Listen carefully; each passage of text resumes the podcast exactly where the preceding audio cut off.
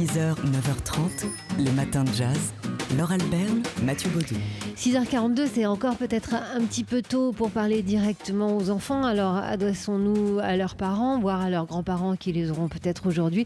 On a trouvé euh, dans les replays de France Télévisions, France 3 pour être plus précis, un Tom et Jerry. Alors nouvelle version, euh, c'est-à-dire une version qui existe depuis quelques années et euh, consacrée au jazz. Ouais, Tom et Jerry, le groupe de jazz, c'est le titre de cet épisode de ce euh, Tom et Jerry version année 2000, 2015. 14, hein, c'est une cré- recréation de 2014. ouais. On a toujours les personnages créés en 1940 par Anna et Barbera. On a même euh, les bruitages, hein, euh, puisque si les dessins sont tout neufs, tout beaux, les bruitages sont des bruitages euh, qui ont été repris dans les dessins animés de l'époque, ce qui amène un, un petit côté vintage qui n'est pas pour nous déplaire.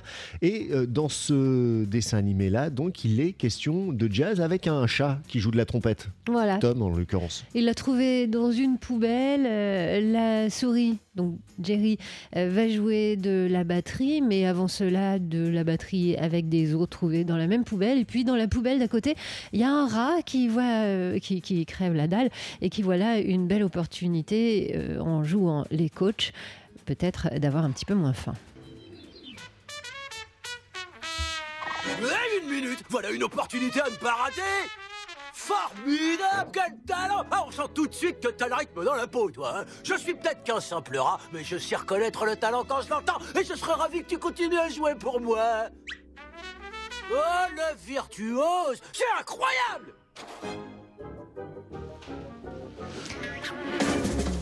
Voilà, donc là, on, on a entendu un petit bout de, des bruitages d'époque, et puis à la fin, donc il faut imaginer la souris jouant de, de la batterie avec des os. Voilà, ça dure 7 minutes, c'est pas très long, c'est super swing. Alors c'est la même recette hein, que les Tom et Jerry euh, des années 40 et 50, des poursuites, des gags, on, on s'écrabouille, on se Ouais. relève, on continue, voilà. À, à voir, à revoir, sans modération pour les enfants et même pour les grands, donc sur le site replay de France TV. 6h, 9h30, les matins de jazz. Laure Alberne, Mathieu Baudou.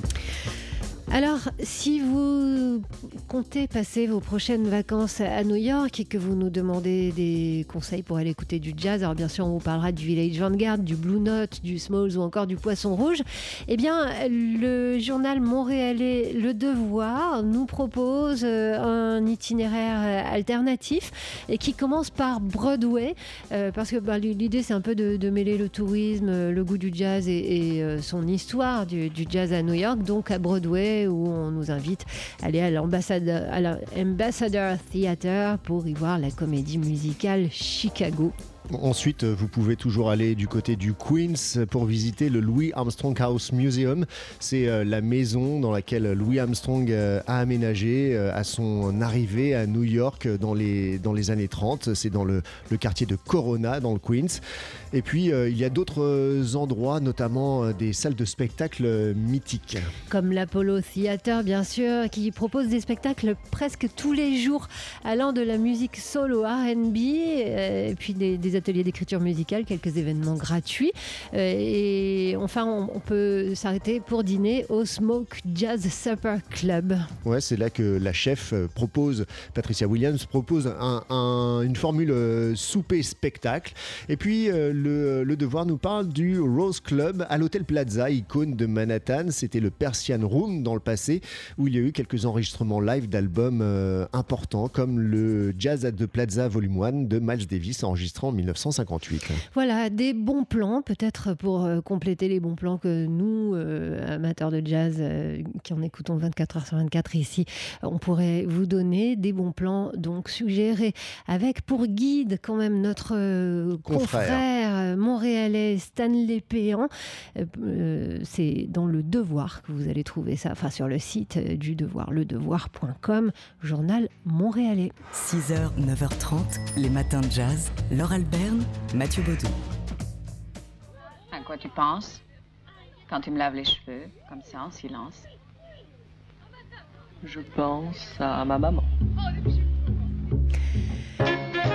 La voix du jeune Jean-Pierre Léo dans le film euh, de Jerzy Skolimowski, Le Départ, film de 1967 qui ressort aujourd'hui sur nos écrans. En copie toute neuve, toute belle, dans ce très beau noir et blanc. 1967, Jean-Pierre Léo, alors 24 ans, et Skolimowski, 29, euh, ce qui explique peut-être l'énergie de ce film. Jean-Pierre Léo est un garçon coiffeur qui rêve d'une chose, faire une course automobile. Le problème, c'est qu'il n'a pas de voiture et il va tout faire pour en trouver une.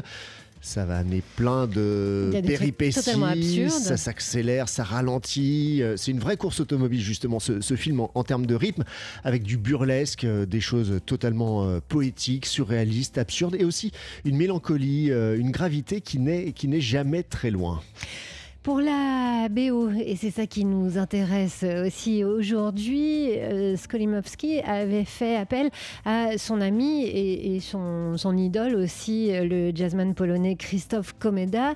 Il l'avait fait venir à Bruxelles. euh, Il explique qu'il avait euh, fait venir un piano dans l'appartement où il travaillait et que là, Christophe Komeda a commencé après un premier montage à improviser puis à écrire la musique. Et ensuite, le musicien polonais est allé chercher euh, des gens de la scène jazz parisienne, des gens comme Gato Barbieri, qui est l'italien de Paris, donc Gato Bar- Barbieri, Philippe Catherine, le, Le belge, guitariste belge.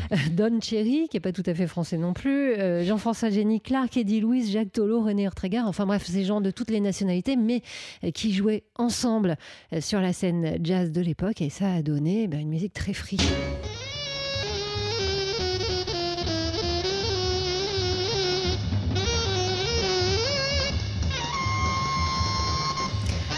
Free, donc comme le saxophone de Gato Barbieri et comme le propre cinéma de Skolimowski qui explique dans une interview que vous pouvez lire dans les cahiers du cinéma du mois dernier euh, que oui, son cinéma est proche du jazz, very free même, dit-il.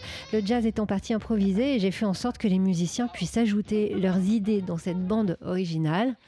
Le départ, donc, de Jerzy Skolimowski, film de 1967 avec un Jean-Pierre Léo en très grande forme. C'est à voir, à revoir, euh, tout restauré et à partir d'aujourd'hui euh, au cinéma.